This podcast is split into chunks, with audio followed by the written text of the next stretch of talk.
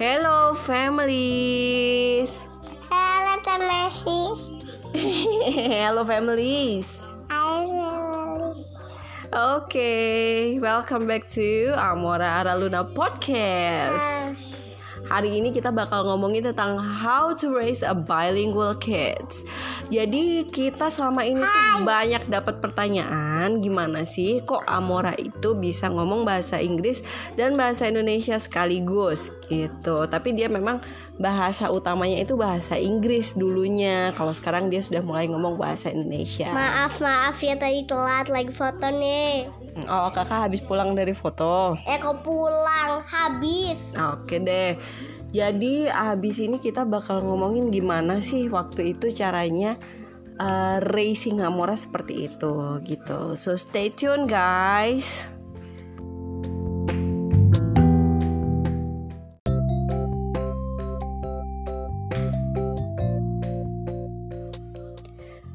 Sebenarnya racing a bilingual kids di Indonesia itu adalah hal yang sangat biasa. Kenapa? Soalnya kalau kita perhatikan lagi, mayoritas orang Indonesia itu anaknya sebenarnya bisa berbahasa lebih dari satu. Yaitu bahasa Indonesia sama bahasa daerahnya. Mayoritas sih begitu ya. Jadi sebenarnya Raising a Bilingual Kids ini sudah dilakukan sejak lama, sudah sejak dari dulu kala. Cuman orang Indonesianya yang nggak menyadari gitu. Kalau sama Amora nih ya, menurut saya sih ada tiga poin yang saya lakukan waktu itu dan yang pasti sebenarnya juga dilakukan oleh semua orang di Indonesia ini dalam mengajak komunikasi anaknya. Yang pertama adalah memastikan bahwa ada orang yang secara konstan dan secara konsisten ngajakin dia ngomong dengan bahasa yang kita maksud. Misalnya nih, kalau Amora kan dulu uh, dari lahir saya ngomong bahasa Inggris sama dia saya nunjukin semua hal dalam bahasa Inggris terus baru ditranslate ke bahasa Indonesia.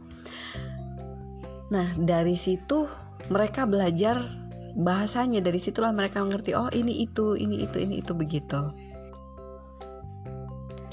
Terus yang kedua, waktu itu saya memastikan bahwa media yang saya kasih ke dia adalah media yang mendukung bahasa yang kita mau. Jadi waktu itu tontonan dia, majalah dia, buku dia yang saya bacakan atau cerita-cerita yang saya ceritakan ke dia itu mayoritas dalam bahasa Inggris.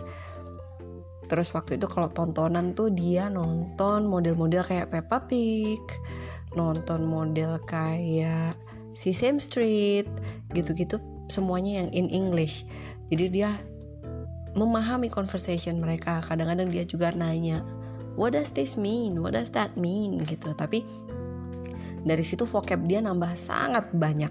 Jadi dia kadang-kadang tahu pemakaian-pemakaian uh, grammar yang bahkan kalau di pelajaran ibarat kata tuh SMP SMA itu baru diajarin gitu terus buat poin yang ketiga itu adalah lingkungan dia jadi ini ngaruh banget karena anak kecil itu seperti sponge, dia nyerap apa yang lingkungannya lakukan.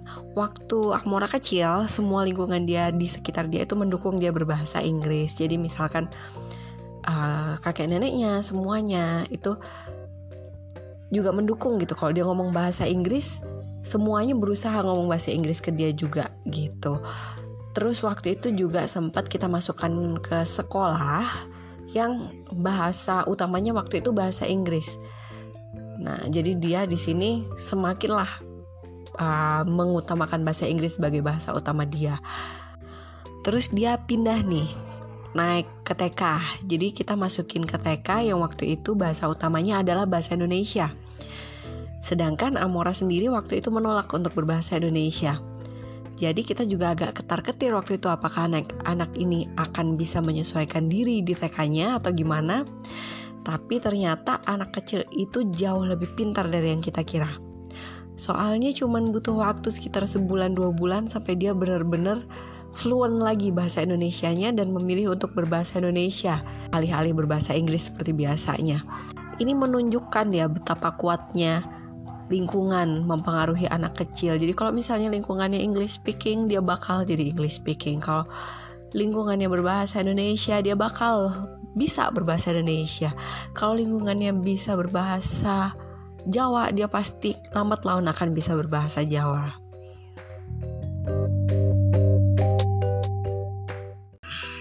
Nah, kalau ini ada testimoni langsung dari anaknya yang bersangkutan. Oke, ini dia nih. Gimana kakak Morah? Dulu kakak nontonnya apa? Hmm, biasanya kayak Peppa Pig dulu kesukaan aku banget. Aku kira, aku kira potato yang ada di filmnya bisa gerak juga di sini. Eh, ternyata cuma kartun. Kakak kira potetonya bisa gerak beneran ya kalau potato beneran.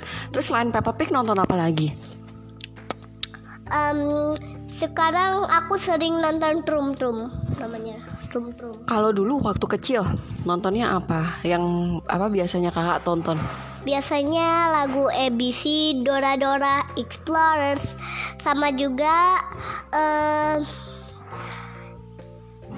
Shimmer and Shine, Shimmer and Shine, sama juga Paw Patrol, Paw Patrol. Aku suka banget tuh video-videonya. Iya, juga.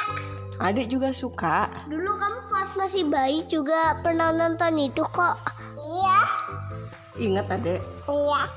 Oke, jadi itu tadi salah satu contoh tontonan-tontonan yang dulu ditonton sama Amora dan memang menambah vocabulary dia buat berbahasa Inggris. Juga buat nambah Oh, ada anget. Abis minum teh anget badannya jadi anget ya. Oke deh. Udah boleh minum es krim deh, guys. belum belum boleh minum es krim adik masih batuk gara-gara kemarin minum es krim oke deh terus balik lagi nih kalau bacaannya dulu kakak dibacain cerita-cerita apa sih sama mama ingat nggak um, kayak diceritain buku-buku animal gitu tapi sekarang udah robek dulu seru banget ya mah seru ya dulu ya. Sekarang siapa yang robekin emangnya tahu tuh si kecil. Adek iya. Kenapa kok dirobekin? Nggak tahu dasar ngeselin oke deh kalau gitu kak uh, coba dong kasih tahu temen-temennya yang ada di rumah yang lagi dengerin kita nih kalau kepengen belajar bahasa Inggris tuh mesti ngapain sih kira-kira? Tell them in English please.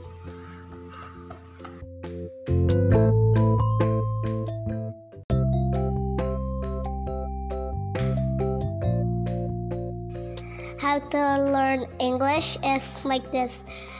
If your mom is good English, you your mom say your mom to buy some books that say English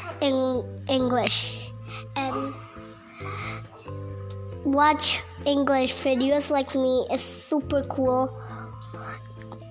And also like if you can do if you can read English it's a start. It's a really good start to get to do in English. you mean it's a good start to learn English Yeah. oh cool thank you for sharing Yep.